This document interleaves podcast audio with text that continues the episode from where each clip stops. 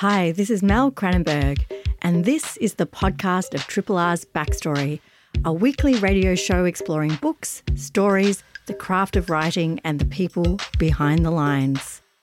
Backstory is broadcast live on Triple R from Melbourne, Australia, every Wednesday. Hope you enjoy the podcast and feel free to get in touch via the Triple R website, Facebook, Twitter, or Instagram.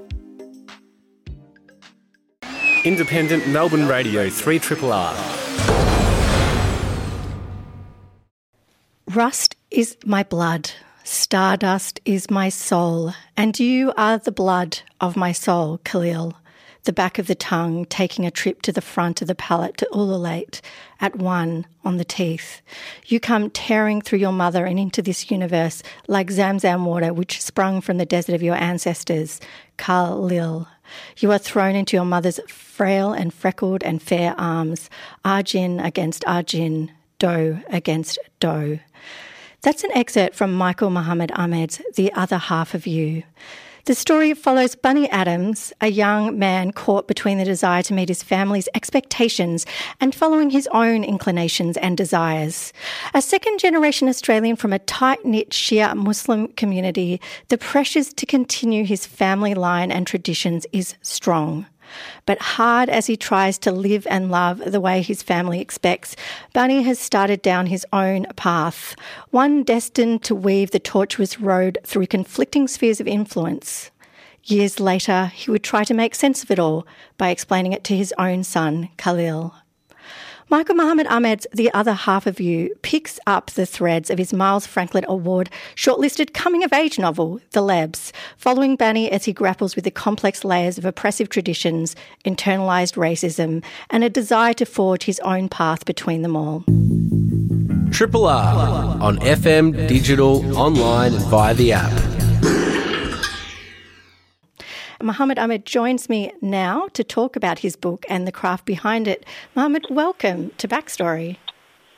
Thank you for having me, and salamu alaikum, which means peace be upon you in the language of my ancestors. And to you too. I am really delighted actually to be able to have you on because we did uh, get to chat about the Lebs, and it is was one of my favourite interviews. I have to say, uh, we really got into some of the real complexities that you explore in that novel, uh, and it is kind of a really interesting thing to do, I guess, as an author, to set out to create a book that can very much stand on its own, but that kind of into a cosmology that you've created already. I'd love you to sort of set off talking about your decision to sort of link it to to the Lebs.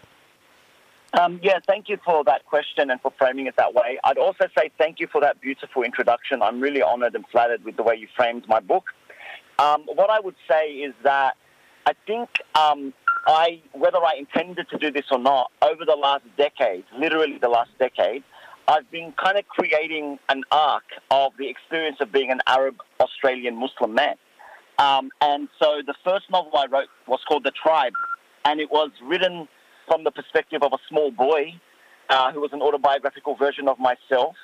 Um, you know, navigating the space of an Arab Australian Muslim home from from the point of view of a, of a little boy. And then when, when I wrote The Lebs, I just organically went to the next uh, stage in that boy's life. I, I, wrote a novel, again, a standalone novel, so it didn't, you didn't need to read The Tribe. But when I wrote The Lebs, the idea would be that I would explore the experience of being a teenager um, and coming from this identity. And that was particularly important because it just so happened that when I was a teenager, um, the September 11 attacks took place, the 2005 Cronulla riots um, uh, took place. And so these were very pivotal moments for young Arab Muslim men uh, growing up in Sydney's West. And so then the, the natural and organic um, next stage was to look at the experience of being a man, being an adult uh, during this pivotal moment in time. And so that's the, that was just the next story I had to tell as an, as an Arab Australian Muslim male writer. And so I wrote from the point of view of being a grown up now and, and communicating to the next generation.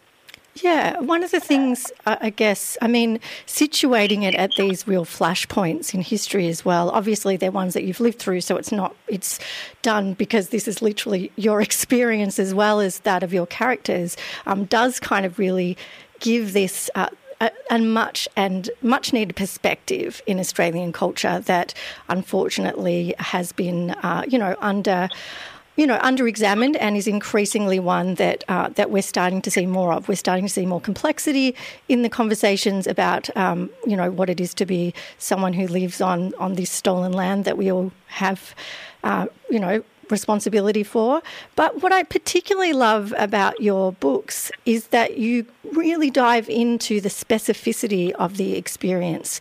There is none of the, you know, softening of the edges. You're leaning right into everything, uh, no matter how harshly it might reflect upon a given experience. Talk to me a little bit about that. I, I remember reading, I think Christos Tsiolkas saying something like, "I don't, I didn't want to write polite books because what I wanted to say was not polite." But I think it goes beyond simply say the harshness of some language use um, or the you know casual use of um, derogatory terms in certain instances, I think you're really leaning into this idea of just showing things as they are, but within a kind of community in all its complexity and in, in all its flaws. Yeah, thank you for that uh, sophisticated question. Um, so there's a lot to unpack there. The first thing I'll talk about is uh, the responsibility of the kinds of narratives that we are writing, minority writers in Australia are writing at the moment, uh, the, the, the kind of burden that we carry. So what I would say is uh, in very recent history, so I'm not talking about the last 20 or 30 years, there's a lot to talk about. But just recently, you know, in 2019, an Australian born white supremacist walks into two mosques in Christchurch, New Zealand, and slaughters 51 Muslims peacefully conducting their Friday prayers. Um, you know, we are very fast approaching the 20 year anniversary of the September 11 attacks, and there's always a spike in, um, uh, in incidents of Islamophobic behavior around the, you know, every year around the September 11, uh, around the anniversary of the September 11 attacks. So I think creating humanizing and complex portrayals of Arab and Muslim communities um, is incredibly important in, in, in art forms like literature because they actively serve the purpose of trying to counteract so much of the negative imagery that literally can ruin and destroy many Muslims' lives and Arab lives.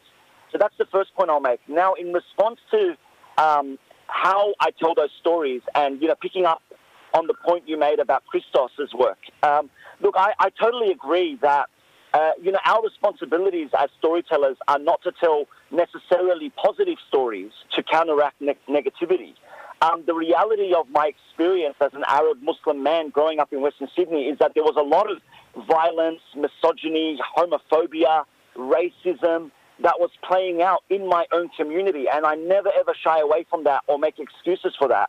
Um, but what I try to do, as, um, instead of playing the negative versus positive dichotomy, what I try to do is I try to tell a complex and humanizing story, a three dimensional story, which ultimately shows you who these human beings are for all their strengths and weaknesses. And I, I generally hope that, you know, you come out the other side of these books having a kind of stronger appreciation of who our community is.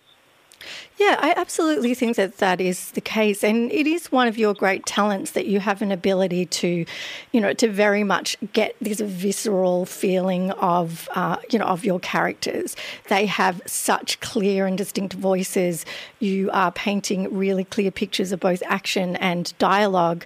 Um, it, it's a very, um, you know, you are you feel as though you know those people and i think it's painted you know very clearly at the same time, you do kind of play with the faulty narrator. I mean, he, your central character is not, um, you know, he's very flawed, uh, he's confused, he's conflicted, he changes his mind about how he looks at things. Bani is the perfect character to see grey areas through. So he really is someone that you, uh, you, you kind of, you, you kind of barracking for. You want him to sort of work out his own life, but you you don't know as a reader which way that will go. He doesn't know, and so you don't know. And I think that's that's a really wonderful way to sort of get the sense of what it's like to be someone living in a as a second generation Australian in a diaspora community. I think you really do depict that. How was it to write, though? I'm really interested in that process. Do you use, um, you know, journals to kind of draw from? How do you get that kind of visceral realness to your writing? Uh, thank you for that question. So, firstly, I'll say that the reason why Bani Adam is very flawed is because I'm very flawed, and he is an autobiographical version of myself. And so I, I think it's really important, you know, uh, as writers uh, who are trying to make a, a, an original contribution to knowledge, to find a way to actually lean into exactly who they are and it, to be willing to kind of go to these darker and in many ways humiliating places. So um, that is, I appreciate you pointing out that is that is an element of Bani that I'm very conscious of. I, I never ever want to portray my characters, any of them, but especially the one that's mostly based on me, uh, in a way that makes them uh, flawless or that makes them um, uh, that makes them seem unrealistic in terms of them trying to navigate uh, the positive and negative aspects of, of who they are. I think um, in terms of my process and in terms of my craft, uh, I was uh, very, I'm one of the very few and fortunate people in Australia who has actually had 10 years of university education specifically around literature and creative writing. Uh, I have a doctorate in creative writing. And so I, I, I, always need to stress the importance of understanding the craft as a skill that we spend decades learning to master. And, uh, you know, anyone who reads my work will see so many literary references interspersed throughout. In fact, even the excerpt that you read out is actually a reimagining of the, the opening scene of Nabokov's Lolita. So, you know, you would know, having read the book, that Bani is trying to make the language of Lolita safe for his son. And that he constantly refers to the beautiful language that Nabokov uses in The Lolita, but outside of that predatory uh, gaze that Humbert, Humbert has. And so the first point I'll make is about craft being a skill that you learn. And then on top of that, I like to blend the skills that I was very fortunate to learn with the experience of just living around thousands of crazy wogs.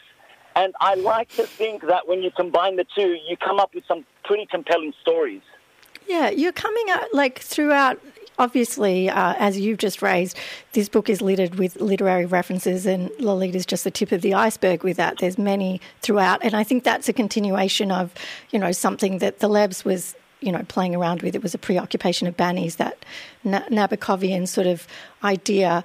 But I think you also really do do something, you know, there's always a kind of paradoxical commentary in some of the uses, or, you know, there's a sort of um, like deliberate sort of knowing use that takes that that particular reference out of its context. And I really find that very interesting in this book um, and in all your books because what you talk about and quite openly in the book is also about, you know, the colonization of uh, this young mind by the kind of Western canon, um, the white uh, reading canon as opposed to kind of really having this more diverse cultural influence when one goes to school. It's really a, a choice of swapping one kind of tyrannical, tyrannical cultural cultural idea for another.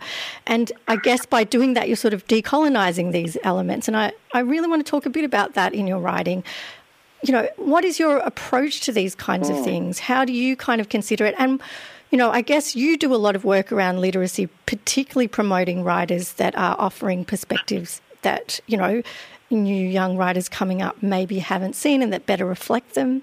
What kinds of yeah. things do you consider when you're creating work like this? Uh, well, I appreciate that question uh, because it, it, ties into the broader conversations and the broader uh, body of my work, which isn't just about writing my own stories, but supporting members of my community to also be empowered to tell their stories. And so, you know, this is largely, this idea is largely f- framed around um, the literacy movement that I kicked off uh, in Western Sydney called Sweatshop. Um, and, you know, we built the literacy movement on many of the black civil rights um, ideas around literacy that were uh, being um, being formulated, uh, you know, in the uh, since the 1960s. Uh, you know, the, the, Black Panthers used to have uh, school programs and writing programs to support the, the marginalized kids in their neighborhoods. And you know, the, the uh, African American cultural theorist Bell Hooks argues that all steps towards freedom and justice in any culture are always dependent on mass-based literacy movements because degrees of literacy will determine how you see what you see. And so when I um, approach my writing, I try to bring that kind of critical consciousness into my work. And of course, Bani as a narrator is a critical thinker. And so he's oftentimes drawing from the uh, the European and the literary canon, mainly because it's the it's the literature that he studies in his undergraduate degree. So that's where he turns to for wisdom and advice. But at the same time, um, he develops a kind of critical awareness later on that begins to help him connect with other forms of literature and other um, other ways of imagining reality, including, most importantly, the the literature that comes from his own diaspora, the you know the the literature of the Arab poets and storytellers like Khalil Gibran, who of course he affectionately named his son after, um, and uh, and uh, you know he draws a lot of reference um, from uh, the, the, Arab world's Romeo and Juliet, um, a, a, very famous uh, story called Layla and Majnun. Yeah, I, I think, um, I mean, I'm tempted to ask you, uh, I want to really delve more into the book, but to talk about this kind of aspect of it in, in the context of, you know, and of course you spent a great deal of your adult life in, in the university system.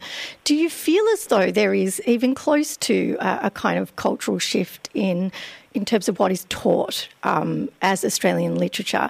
Do you think that you know the gains that we've made in recent years in terms of better representation or growing representation let's let's not kind of overstate things um, but you know do you feel as though there is a genuine movement um, towards kind of readdress uh, reassessing what literature is particularly what literature is in our context those kinds of things? Is there a move? Yeah. It's a look it's a fantastic question and what i would say is um, yes and no um, the answer, the reason I say yes, firstly, is because I do think it's really important to recognize and celebrate the tremendous progress that has been made. And you know, just this year, uh, I, I, if you ask me to list some of the incredible books that have been published, I only would name, you know, without, without, you know, trying. Like I, I wouldn't go out of my way to do this. It would just happen on its own. That I would only really name culturally and linguistically diverse and indigenous writers as my top list of books. I, would love to take the opportunity to name some, but you know, Randa Abdel Fattah's uh, Coming of Age in the War on Terror. Uh, Amani Haydar's The Mother Wound, uh, Sara El Sayed, who just released her book Muddy People yesterday. In fact, it was released. Um, Alice Pung's book 100 Days, which has a lot of resonance um, with my book because it's about you know the older generation of uh, of diasporic communities speaking to their children. Um, and you know, um, my dear friend Claire G. Coleman, whose book uh, Lies Damn Lies um, has just been released. And so we are seeing this tremendous shift and this uh, tremendous focus on more diverse literature, not as a not not over the last ten years or twenty years, but literally in the last couple of months we can see this this trend. But but the reason why I also say no is because I really think that transformation and empowerment is a process, not an event. And so the minute we drop the ball on this, the minute we say everything's fixed now, uh, we don't have to worry. Um, things tend to go back to the way they were, and this is uh, not just doesn't just apply to conversations about race. I think it applies to conversations about sexuality and, and gender and class as well. We always have to be diligent in making sure that the next generation is empowered to take up the struggle. And, um, and of course, there's so much more work to do. The representation of diverse communities in literature and other art forms is still pretty low in Australia. And so, what I would say is that we keep putting pressure on the industry to support diverse voices as a as a as a, di- a, direct intervention in addressing the diversity issue. Yeah, one of the you know the really important things that I think is is really filtering through into the public consciousness more and more is that getting this richness of experience really adds to literature. I mean, you're not getting thin kind of characterizations of people, you're getting added complexity and specificity. And so the more you do that, the more the reader gets. And I think that as a as readers of all sorts are demanding this kind of level of complexity.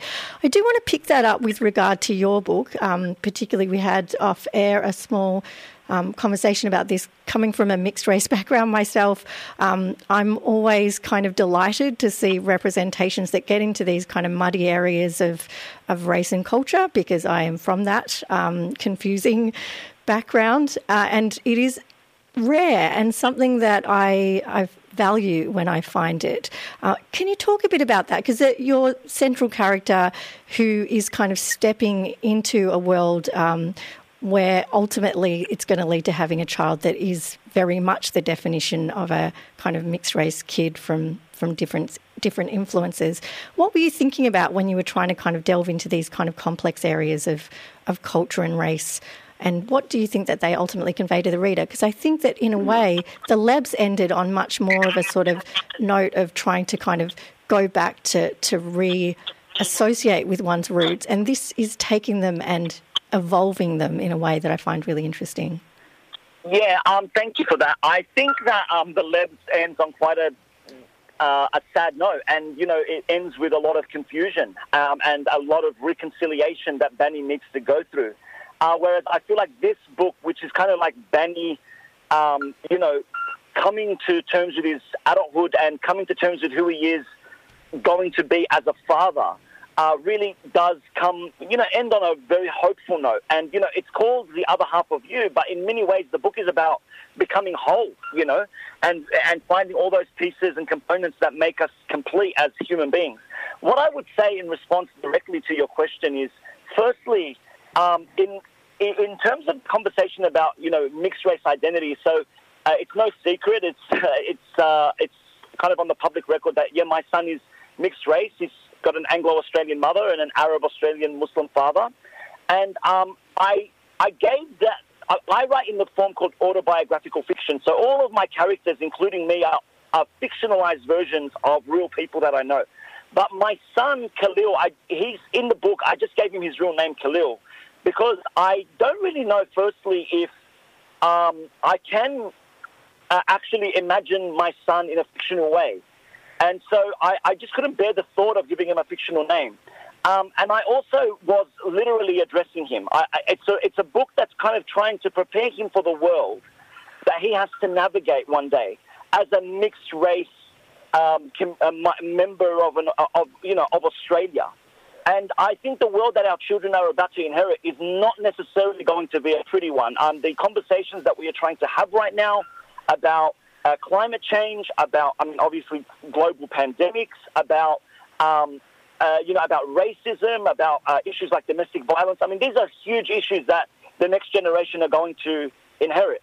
And I, um, I, I feel like uh, a lot of uh, diverse writers are, are, always trying to communicate to the next generation. The best example I can give in recent uh, in recent memory is um, Ta-Nehisi Coates' Between the World and Me, mm. where he addresses his African American son, and so the you know I, I really feel like I explicitly tried to tell this story uh, in the hope that it empowers the next generation, a generation of of kids who I generally think are going to be a lot more eclectic and you know are going to be a lot more mixed in terms of their identities as we get you know, as a globalized Australian community, get closer to each other. I also want to make one more point. This is the most important point I think I can make in this entire interview. I feel like the last couple of years have been incredibly difficult and painful for um, for people all over the world, but especially for minorities, especially for Indigenous people and Black communities and people of color. Um, and you know, uh, in the context of COVID, we've seen a huge rise in anti-Asian violence. Um, last year, we saw tremendous pressure being put on the Australian government and on the Australian people to reflect more seriously on the mistreatment of Indigenous people, particularly um, in the in the wake of the Black Lives Matter movement. Um, I already mentioned the horrible tragedy that took place in Christchurch, and so you know these these incidents they reveal that we are a very very divided species at the moment. We are not uh, communities that are generally getting along, and that where there's gen- general love and connection. We're, we're feeling so much hate um, and discrimination. And so I really wanted to tell this book as an interracial, intercultural, interfaith love story because I actually am an optimistic person and I did want to talk, talk about uh, ways that we can start coming together and that we can start loving each other again and, and being united as, a, um, as people. But you've also captured, and this is something I, have experienced in my own family, that very real pressure from a, particularly a minority group um, background um, in diaspora that has had to hold on um, so strongly to their traditions in order to keep a sense of who they are alive. That's been so embedded in the culture that you describe. It's certainly something that I've experienced.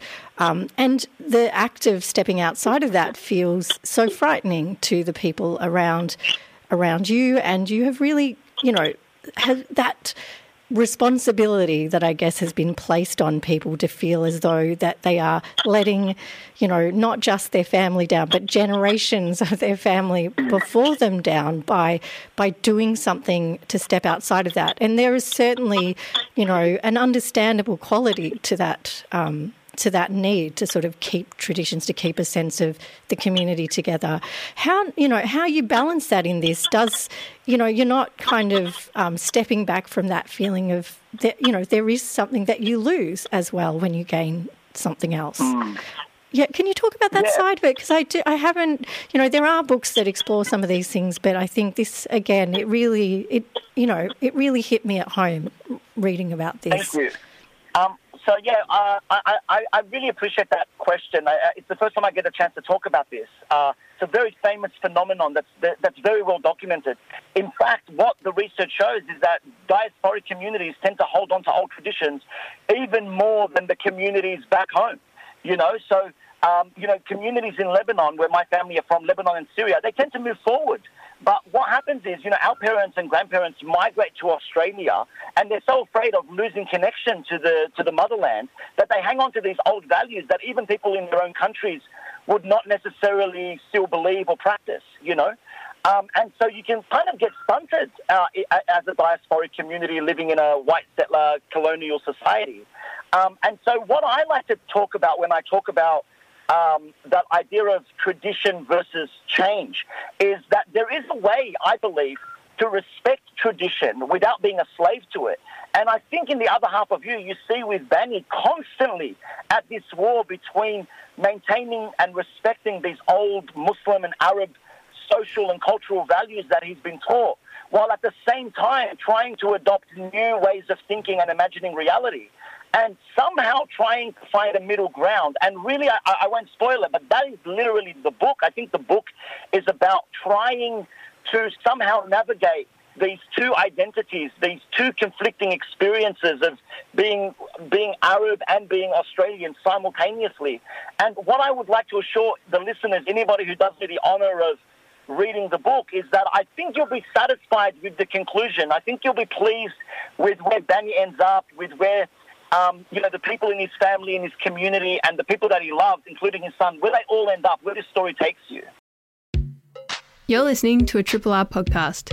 Discover more podcasts from Triple R exploring science, technology, food, books, social issues, politics, and more. To listen, hit up the Triple R website or your favourite podcast platform.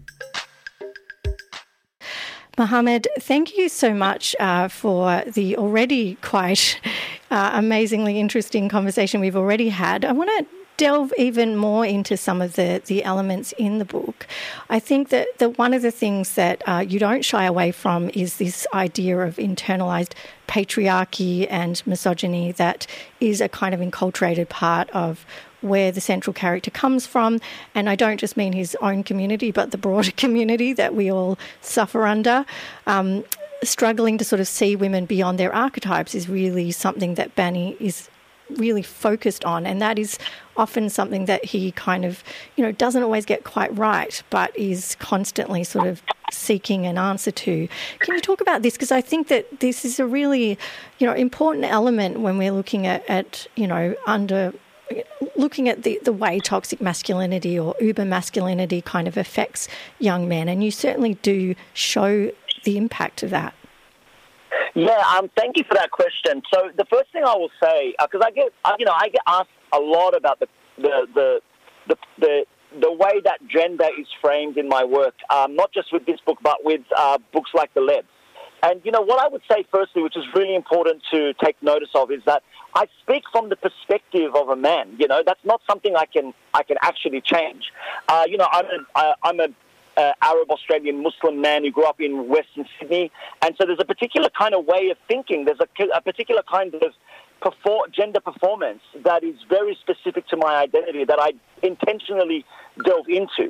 But you know, um, I never ever pretend that I'm speaking on behalf of women. Like the, the claim is never like this is what I think women are or what they are like. It's more like a way of saying this is how you know gender is seen through the perspective of a young Arab Muslim man in Western Sydney. This is a very specific lens, and as you pointed out, there, I, I do delve as far as I can into conversations about patriarchy, misogyny, and sexism that play out both in Bani's immediate community and, and then also the broader uh, Australian society, uh, including the way white male patriarchy uh, informs so much of the of the issues that I'm exploring. Uh, one thing, I, one distinction I'll make that I think is very important and uh, you know, in the previous, uh, you know, in our earlier conversation, I was talking about the African American cultural theorist Bell Hooks, and uh, one uh, point that Bell Hooks uh, makes about uh, patriarchy, which is of course one of the, the leading areas that she explores, um, is the importance of when you're talking about men of color, differentiating between patriarchy and masculinity, mm-hmm. because there are a lot of men who are very masculine. You know, they're loud, they're they're big, they're hairy, they're dark, um, but they are not patriarchal. They can actually be quite gentle and quite loving and quite feminist in their politics.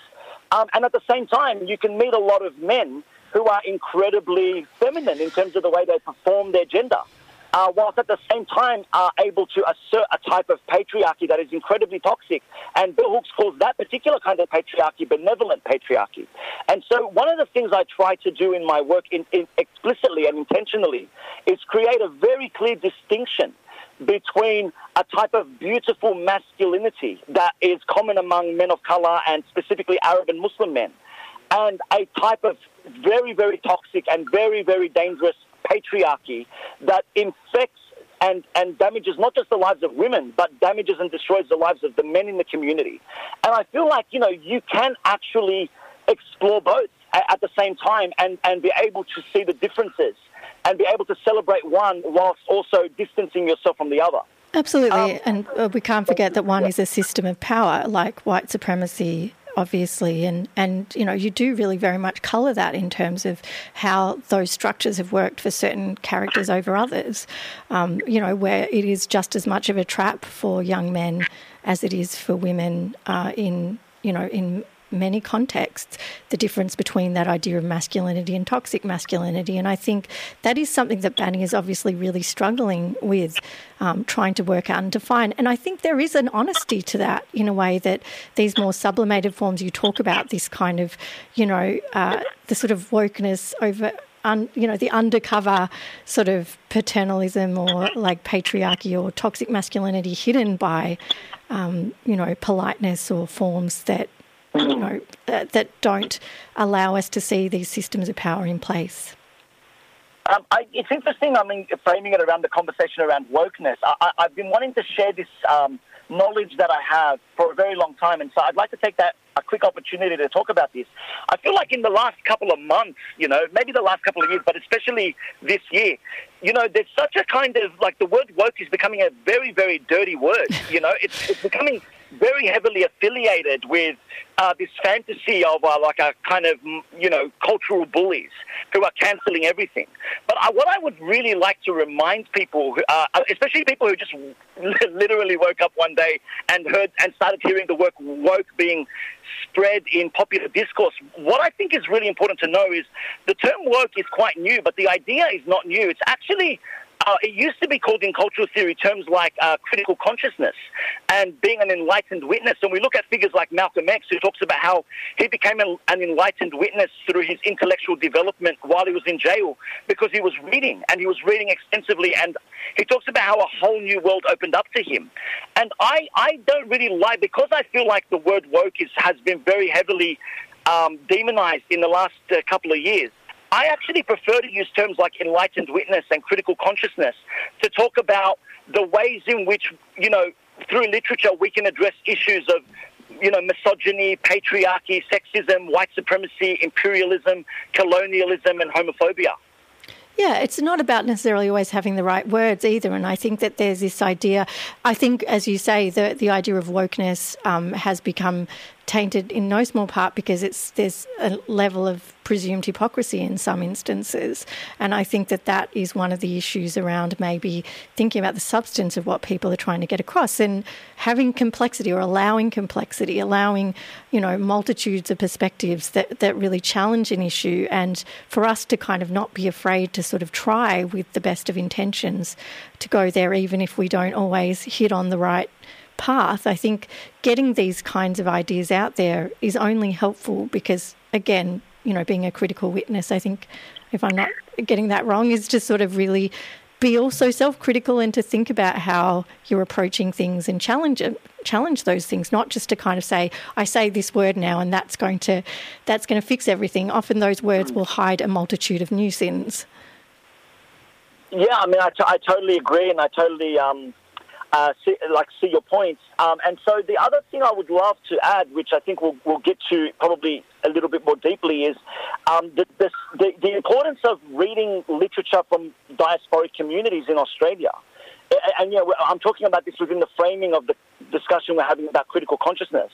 Uh, that doesn't necessarily conflate the author with the character. I think there's an assumption that all you know, um, migrant and indigenous literature in Australia is inherently autobiographical, and that like I'm just revealing all of my idiotic um, uh, thoughts and ideas without realizing that I'm a very self-aware writer, and that in, in many ways I use Bani as my autobiographical fictional alter ego in order to address important social issues that in in many ways might reinforce, you know, misogynistic thinking or might reinforce homophobic thinking. But that's not because I am homophobic or misogynistic necessarily. It's because I'm trying to talk about that and I'm using this character and some, you know, problematic thoughts he's having to try and have a discussion with my reader about these issues.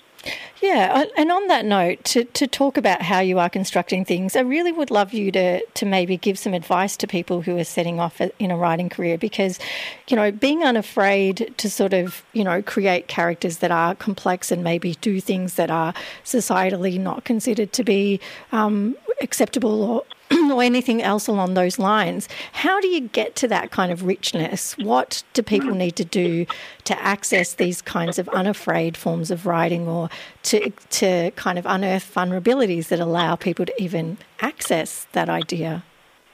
Yeah, I, I always appreciate this question because I think there's this romantic idea of writing that it's just something you can naturally do if you have an interesting story to tell. And that it's just a kind of God given talent that comes from the heart. And you know, there is a there is some truth to the idea that great creative writing um, requires a unique level of creativity. But I also think at the same time, creative writing is a skill that you can learn.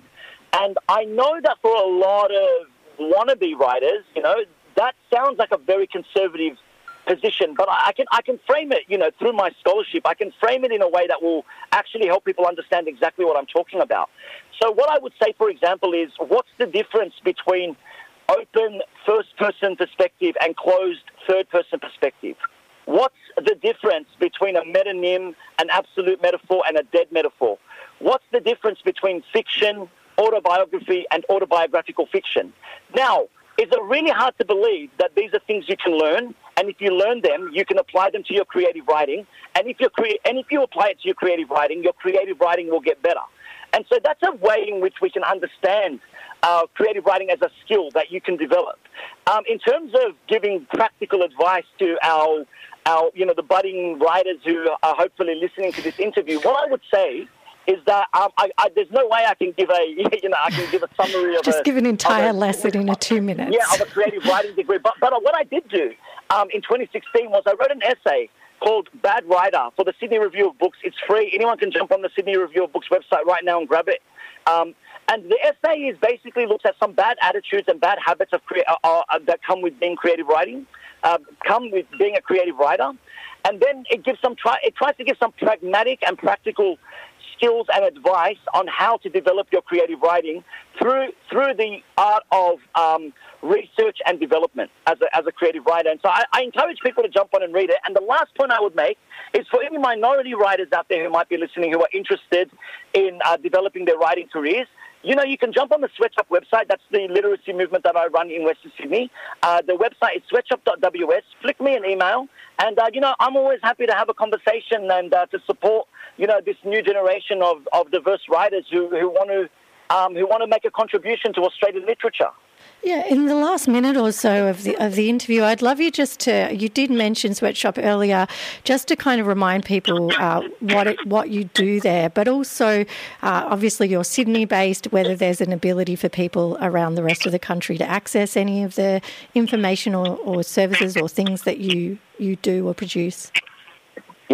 Thank you. So, um, uh, so what is Sweatshop? It is a literacy movement devoted to empowering people of color and indigenous people through reading and writing and critical thinking. Um, we produce uh, publications, we do writers' festival events, we do mentoring, we have workshops, we have writers' collectives. Um, you can jump on the website, sweatshop.ws. Um, and in terms of us being a, a Sydney based, yes, we are based in Western Sydney, but we are a national movement. We're, we are devoted to supporting diverse literature across the country, and we've had the wonderful privilege of working with and publishing diverse writers from all over Australia, literally every single state. And so, if there are any, you know, people listening uh, who are interested in our work, or who are even just not necessarily writers, but who are readers who are interested in some of the diverse publications that we have been producing, I absolutely encourage you to jump online and check our website out and follow us on social media as well. Yeah, it's really great because I guess, you know, there, there is, for example, the Wheeler Centre introduced the Next Chapter Awards, but I mean, even accessing the kind of idea of, of writing, if you've come from a English uh, language other than English background, you know, how do you even get access? How do you even see people like yourself represented? I think those kind of hurdles, I mean, I've certainly been at, at writers' events with uh, with writers on the stage and, and kids in the audience who see someone up there that looks like them and sounds like them, but is a writer, and they hadn't even thought of that as a career. I remember one instance, a writer being kind of mobbed afterwards, and everyone's asking how much they earn. and I was like, that's the one question you don't ask. you don't ask because the answer's not very good for writers, unfortunately. What, what I would say, and look, I, I have to make this plea. Uh, it is a it is a tough time for writers in Australia at the moment. Our writers' festivals are being cancelled.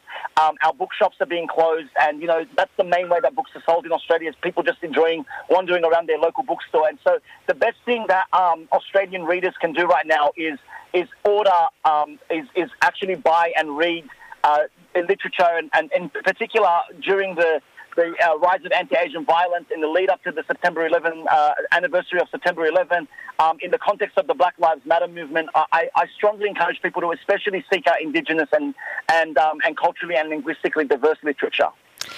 Well, thank you so much. Uh, Mohammed, for all of your time today and for that excellent note to leave things on. I really appreciate you joining me today on Backstory. Thank you so much. It's such a pleasure to talk to you. And I always like to finish by saying once again, Salamu alaikum, which means peace be upon you in the language of my ancestors. Thank you so much. That was Michael Mohammed Ahmad. Uh, and I would like to recommend his book, uh, The Other Half of You, which is out now through Hachette.